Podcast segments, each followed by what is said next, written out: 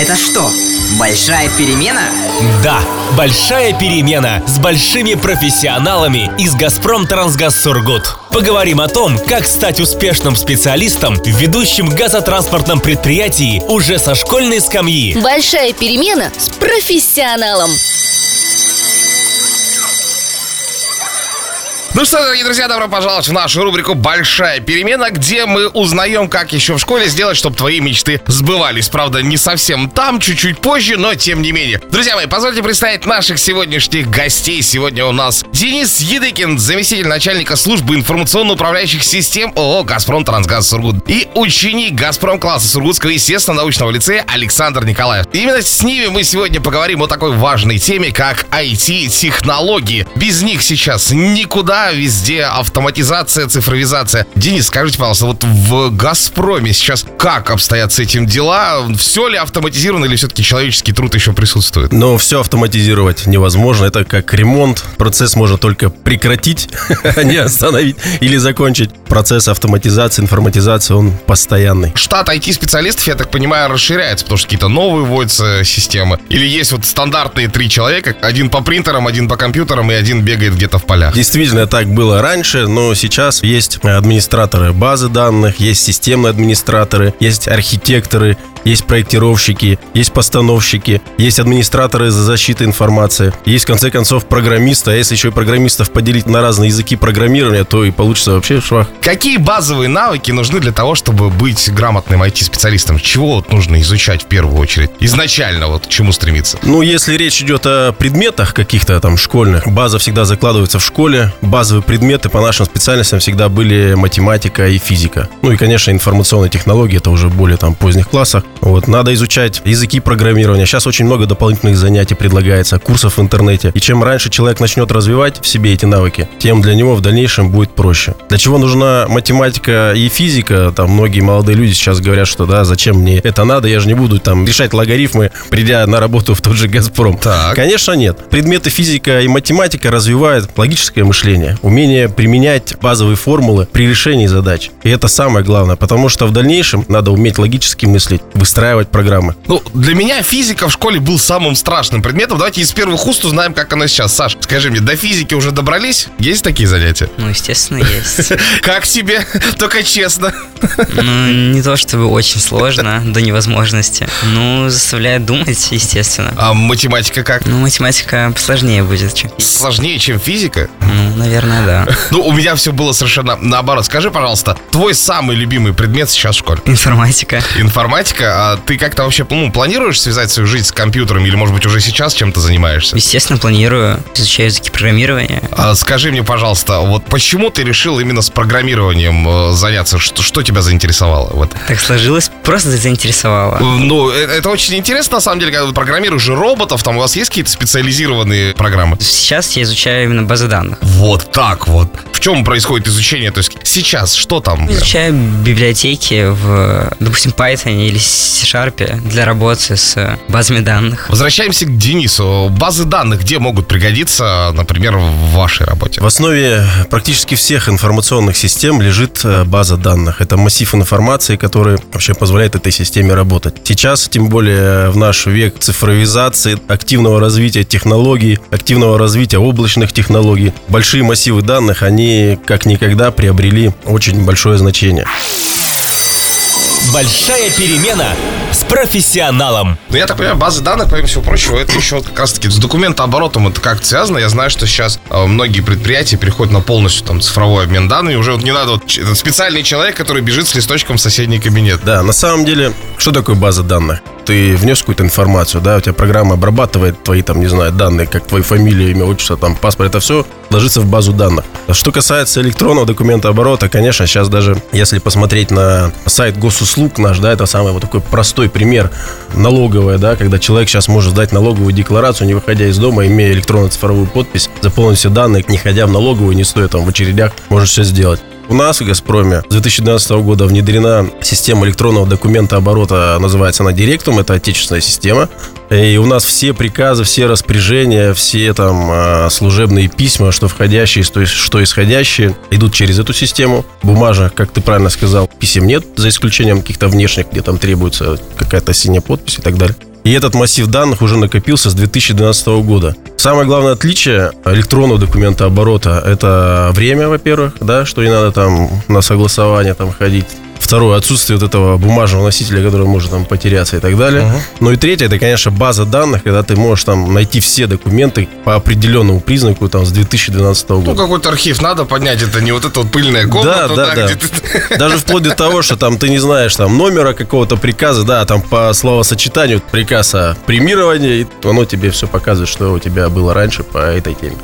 Саш, скажи, у тебя есть понимание, где ты вот хочешь применить знания, в какой области? То есть интернет-программирование, создание приложений, может быть, там, не знаю, игродел какой-нибудь. Ну, я сейчас изучаю просто разные библиотеки, соответственно, разные направления программирования. Потом уже, наверное, определяться. В как-то, творческом поиске, что, да? Что интереснее и лучше получается. Ну, а помимо работы именно и информатики, и программирования с компьютером вообще поиграть, там, повеселиться. Естественно. Я довольно много времени за компьютером провожу. А родители как к этому относятся? Ну, нормально, вполне. То есть нет такого, что ой, одни игрушки на то есть понимаешь, что еще Ну, и там уро- работа, да? уроков очень много, на самом деле, сейчас в компьютере. Ну, тем более дистанционка, да, получается? Ну, у нас дистанционное обучение сейчас только в субботу. Мне как нравится? Дистанционное обучение? Да. Не очень. То есть все-таки интереснее, когда там в компании, с учителем, с друзьями. как-то знания получаются лучше. Мнение, между прочим, да, независимого человека. Большая перемена с профессионалом. Сейчас, Саш, есть уникальная возможность задать вопрос, э, возможно, будущему работодателю, да? Вот я, когда учился на специалиста по защите информации, я понятия не имел, куда я пойду работать и что я с этим буду делать. У тебя есть возможность задать какой-нибудь вопрос Денису. Смотрите, а сейчас дети очень много времени стали проводить за компьютером. Это хорошо или плохо? Смотря что делать за этим компьютером. Как мы сейчас обсудили, что если человек э, занимается программированием, занимается поиском информации в интернете, что-то интересное читает, что-то интересное смотрит, получает какую-то полезную для себя информацию, конечно, это, это хорошо. Потому что в наш век, повторюсь, цифровых информационных технологий без компьютера уже никак. У нас компьютер у каждого лежит в кармане, и без него уже человек себя чувствует фактически неполноценным. Ну, если говорить, например, игровая индустрия, это многомиллионный бизнес. Нельзя ли сказать, что человек играет и, возможно, потом на этом будет зарабатывать? Как вы к этому относитесь? К тому же киберспорту, например. Даже больше скажу, у нас в одно время в «Газпроме» у нас проводились соревнования по киберспорту. Вот, это современное направление, и все рано или поздно развивается, да, вот тот же киберспорт, если раньше там он был по какому-то одному направлению, сейчас также много направлений всяких разных игровых. На самом деле, если к этому есть тяга, и он этим может заработать что-то, да, то это, конечно, плюс. Что касается уделения большого времени играм в школьном возрасте, это надо держать под контролем. Если человек будет больше времени уделять развлечениям, а не учебе, конечно, это в дальнейшем ничего хорошего не даст. Саш, во что играешь? Много во что. Ну, из любимого. Ну, StarCraft. Кстати, StarCraft самая первая киберспортивная дисциплина, очень развитая в Южной Корее. По-моему, около двух миллионов долларов можно выиграть э, на самом простейшем турнире. Денис, скажите, пожалуйста, вот я, когда в свое время работал в банке специалистом э, как раз-таки в IT-сфере, главной моей проблемой было, какой сериал посмотреть в ближайшее время. Как с загруженностью вообще? Какой вот стандартный день айтишников в «Газпроме»? Как такового у айтишника стандартного дня не бывает. Я открою секрет. Всегда что-то новое. Ну, на самом деле, что касается нашей службы, да, у нас внедрена система управления информационно-вычислительными ресурсами, такая у нее сложная аббревиатура, но на самом деле это система, которая автоматизирует деятельность всей нашей IT-службы. Это начиная с э, колл-центра приема заявки от пользователя, ее учет, учета времени работы специалиста, учета оборудования, которое используется, и заканчивая созданием автоматических заявок на специалистов. Я как руководитель делаю по срезам времени анализ по каждому специалисту, что он сделал, с каким качеством. У нас есть даже связанная с системой мотивации и оплаты труда. Есть отчетность такая, которая показывается, сколько человек выполнил заявок там вовремя, сколько не вовремя, и в зависимости от этого ему плачивается какой-то уровень бонуса выставляется. А классическая история, когда говорят, а вы пробовали перезагрузить компьютер, это нормальный ответ или за это не похвалят? Универсальное лекарство. Мно- Многие пользователи жалуются на то, что почему у вас первый ответ ваших специалистов это перезагрузите компьютер. Ну, представляете, специалист, он к вам придет, разберется, в чем проблема, посмотрит лог файла. И даже почитая помощь, которая идет с операционной системой, там будет фраза «перезагрузите компьютер». То есть он на это потратит 30 минут, а в итоге вы получите тот же самый результат. Вы перезагрузите компьютер. Поэтому, когда вы позвонили, чтобы быстро решить вашу проблему, вам надо компьютер перезагрузить. Дорогие наши слушатели, вот вам совет специалиста в IT-сфере. Если что, сначала перезагрузите компьютер, потом начинайте панику. Большая перемена с профессионалом. Саш, скажи мне, а у тебя сейчас какой класс? Десятый. Десятый, то есть уже, гру- грубо говоря, следу- следующий год выпускной. Ты уже думал, куда пойти именно учиться дальше, в высшее учебное заведение? Там есть какие-то мечты здесь, в городе, или куда-то уехать? Ну, хочется уехать, конечно. А куда? В Тюмень или Томск, или, ну, что-то в этом духе. Там же у, у «Газпрома» есть, у «Газпром-класс» в частности, список вузов, да. Если ты будешь участвовать в Олимпиадах, ты будешь целевым студентом, шансов поступить больше. Но я буду ориентироваться, скорее всего, на эти вузы, которые указаны в списке. Ну, а вообще есть э, желание продолжить свою работу именно вот в сфере «Газпром»? Понимаешь, чем там придется заниматься? Пока что плохо. У тебя есть уникальный шанс спросить у Дениса, чего ждете от молодых специалистов? Ведь э, говорят, что вот э, в «Газпром» не поступишь без опыта, в «Газпром» не поступишь без связей. Ну, Я живой пример, я в «Газпром» поступил без опыта, без связей. Что мы ждем от специалистов? Сейчас приходят к нам с третьих курсов, вот это первая практика производственная, студенты. Опыта маловато. Маловато опыта, даже общения с компьютером. Я помню, как мы в свое время были с компьютером, на ты могли его разобрать, собрать, да, установить операционную систему. Сейчас, конечно, может быть уже веяние такое времени, что таких вещей, может, не требуется. Но, тем не менее, нам такие знания нужны, потому что у нас в основном работает на практике так называемым эникейщиками, которые делают все, начиная там, с разборки компьютера и заканчивая установкой программ. И здесь, конечно, так тяжеловато, что приходится людей обучать фактически с нуля. Поэтому хотелось бы, чтобы люди приходили с каким-то минимальным опытом, даже не работы, скажу, а опыта общения с компьютером. Поэтому у нас первый вопрос при приеме на работу. Какой у вас хобби? как Александр говорит, у меня программирование, это уже говорит о многом. Потому что человек общается с компьютером и не просто сидит на нем, там играет, да, или там что-то печатает, или смотрит там YouTube, а уже как-то может с ним там, не скажу прям на ты, но и не на вы. То есть, если я хочу устроиться в «Газпром», шитье и вязание срочно надо менять, да, в качестве хобби?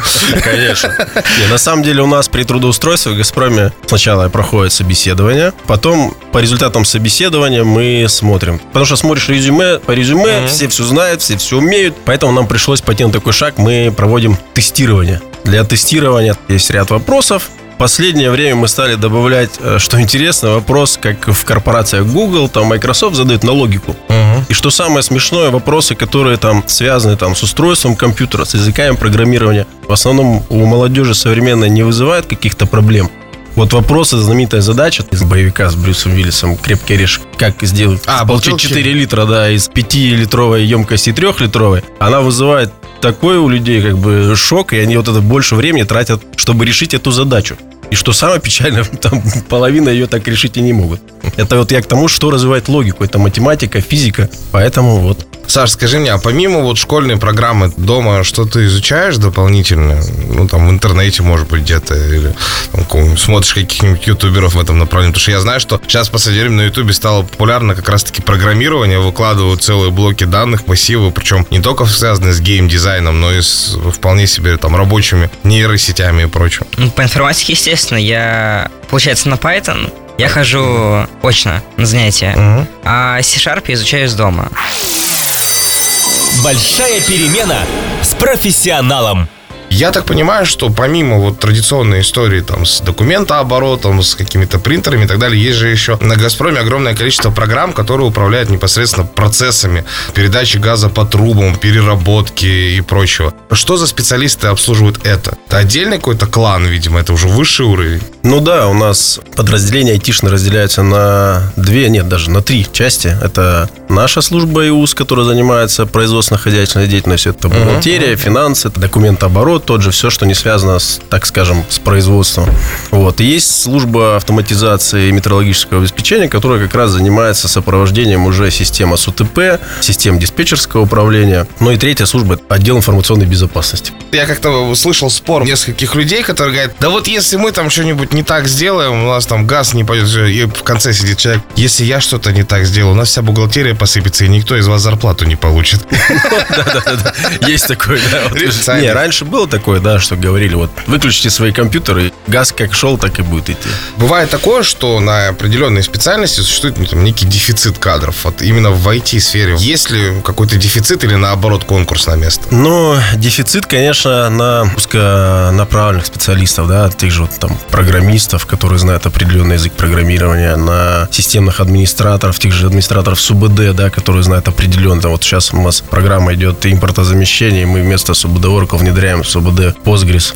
Нужны специалисты по этому программному обеспечению. Саша, Ну, ты записывай. Саша, кстати, молодец, он выбрал самые популярные языки программирования, которые пользуются фактически везде и будут востребованы еще очень долго. Как подсказку могу сказать, что надо изучать еще Java. Потому что Java это как раз на всех системах, которые связаны с Linux, с Unix, востребовано. Есть дефицит кадров, таких очень э, узкоспециализированных, как правило, они все очень дорогостоящие с точки зрения заработной платы. И очень часто такие профессионалы, они, к сожалению, уезжают в большие города. Заметьте, не я заговорил за зарплату.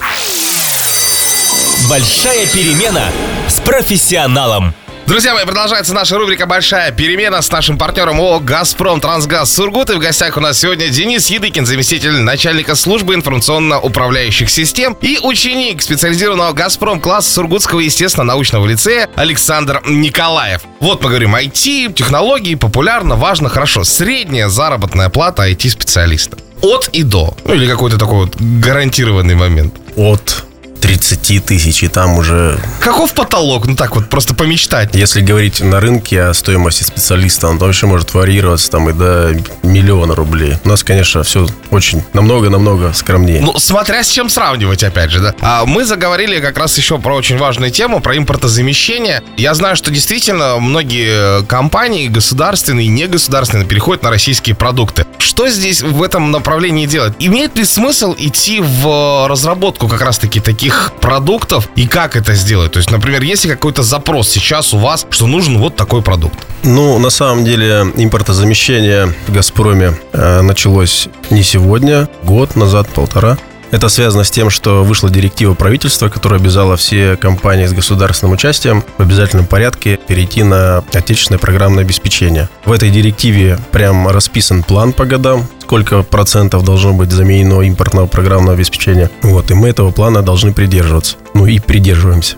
Это очень сложная работа, потому что не секрет, что многие компании и вообще люди у себя дома работают на операционных системах Windows, да, импортных. Переход на отечественное ПО – это переход на абсолютно другую платформу, свободно распространяемое ПО, на базе которых построены отечественные операционные системы. Это Alt Linux, Astra Linux. Там совершенно другие подходы, и программное обеспечение, которое работает на Windows, оно в большинстве своем не работает на этих операционных системах. А так как у нас структура очень сложная, и между собой очень сильно интегрированы все там армы, системы, вот, поэтому переход, он такой очень будет сложный. Сейчас э, в современных реалиях школьникам, студентам я бы, конечно, рекомендовал изучение вот Unix-систем в частности. Саш, скажи мне, пожалуйста, есть ли у тебя какой-то, может быть, кумир, человек, на которого ты равняешься, или ну, вот именно в IT-сфере, и чьих успехов ты хотел бы добиться? В свое время там все на Билла Гейтса равнялись, да, когда он был знаменит. Сейчас этих э, людей побольше. Ну, на самом деле нет.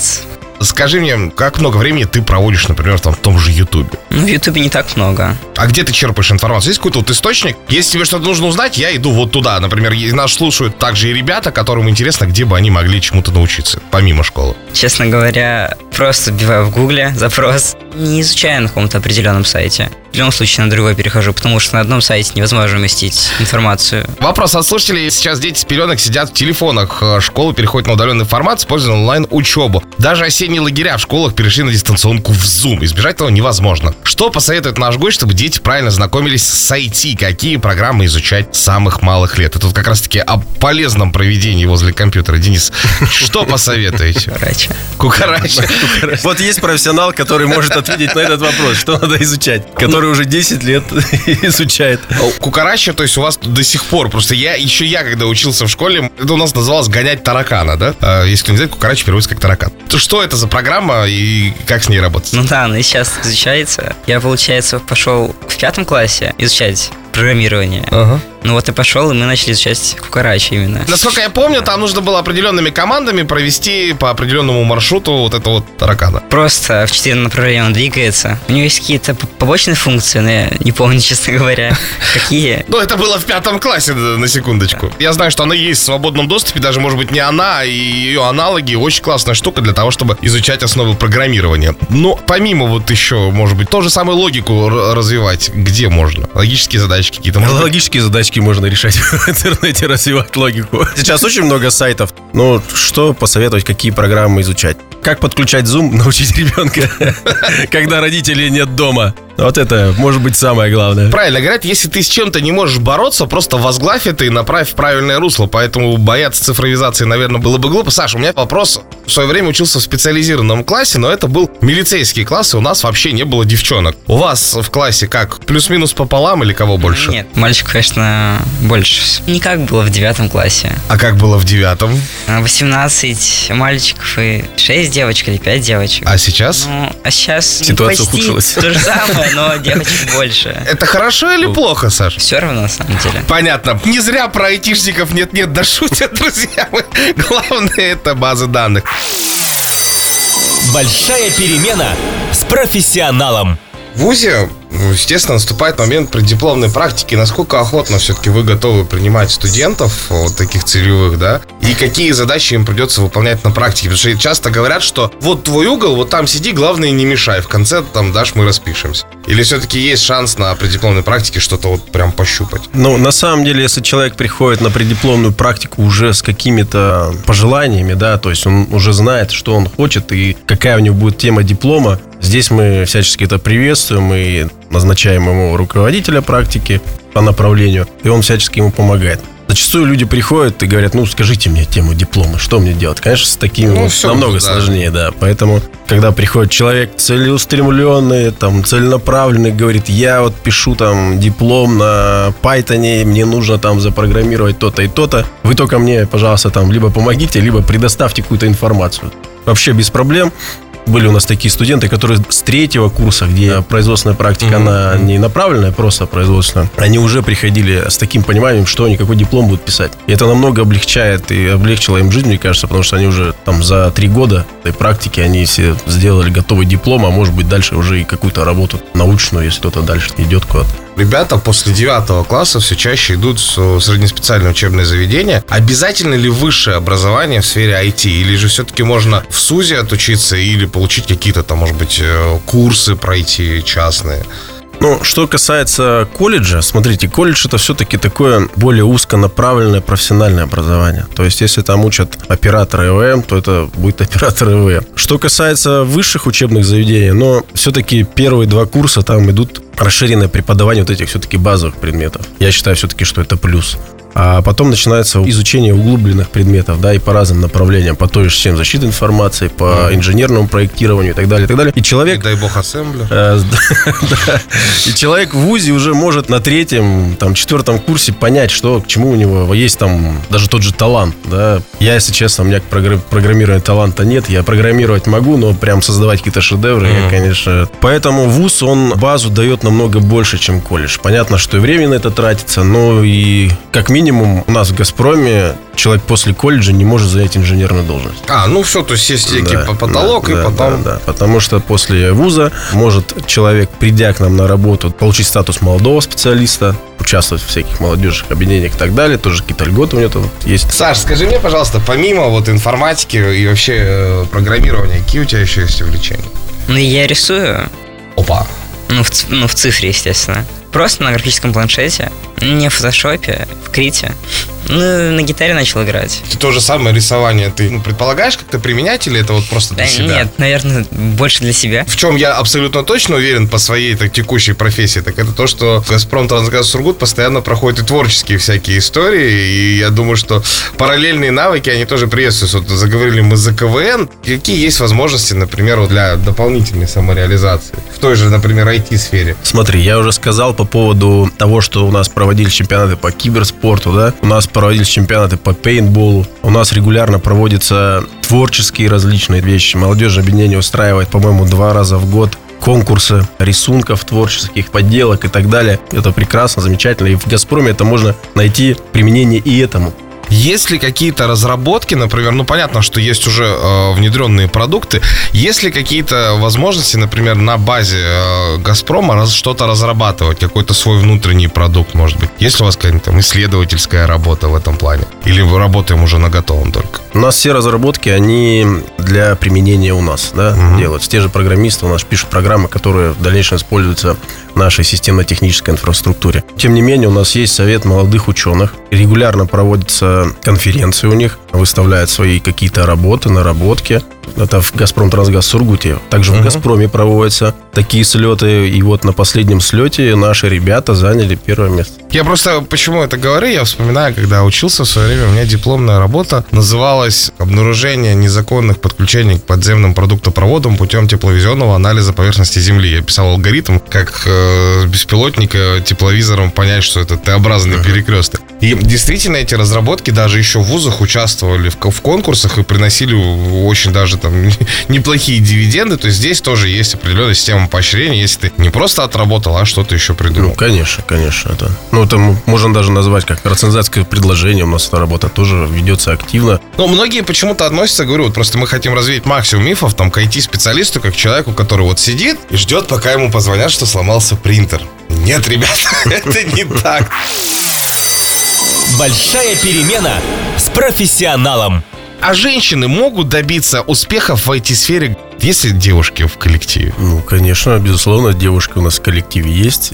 Мы не делим специалистов по гендерному признаку, женщина это или мужчина. Ну, не, просто говорят, что все-таки IT-сфера, она как-то более притягательна для мужчин, то есть, ну, и девушки тоже существуют. У них какие-то особые функции или вот они на, наравне со всеми? А наравне со всеми. У меня есть много знакомых девушек, которые программисты. Никаких там проблем, я думаю, нет. Говорят же, что как раз-таки у женщин более объемное мышление, да, и если мужчина, вот он пойдет идет по кратчайшему пути, то девушка там еще пару параллельных функций добавит. Программирование это как-то сказывается, нет? Надо проверить.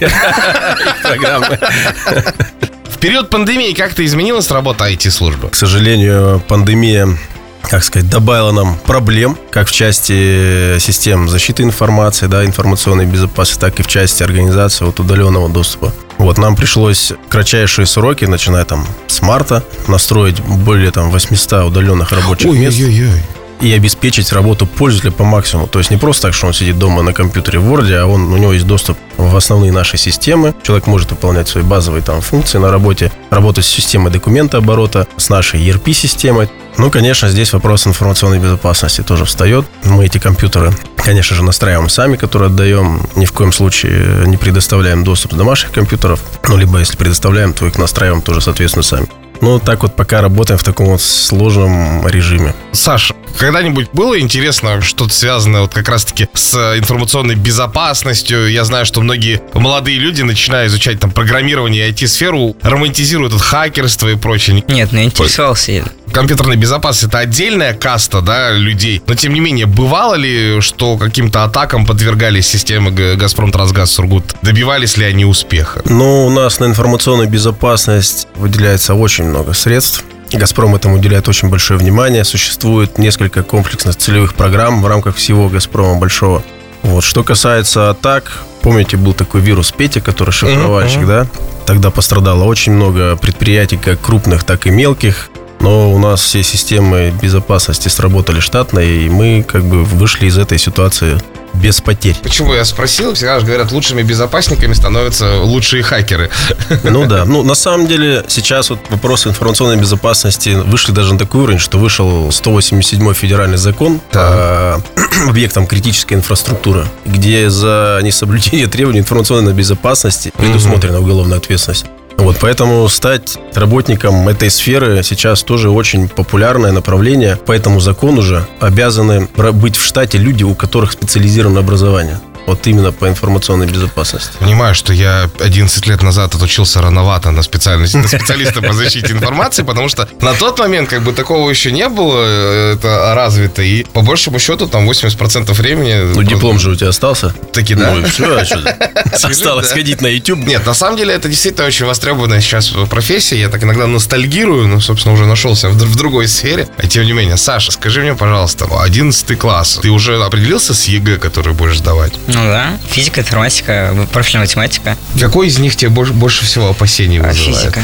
Так ты же говорил, тебе математика В сложнее. школе учить математику сложнее. Проблемы возникают с физикой и с э, некоторыми заданиями по математике, но это все нарабатывается еще. Время есть, чтобы эти задания отработать. Но с физикой там много непонятного пока что. Бывает такое, что родственники, друзья и знакомые, вот узнав, что ты изучаешь информатику, просят помочь там компьютер настроить, операционную систему переустановить. Специально уже этому заранее учился, чтобы если вдруг попросят, я мог переустановить. Установлю, да. Это Молодец. знаешь, это как у профессионального ведущего, который куда бы ни приходит, советует, пошути что-нибудь. А с- вообще с железом разбираешься именно непосредственно там с Ну, с, устройством? с самим компьютером, как бы, как устройством, да, вполне. Не на таком высоком уровне. Но я разбираюсь, я понимаю, где, где что находится и как. В принципе, я понимаю. Услышишь слово ассемблер, просто беги.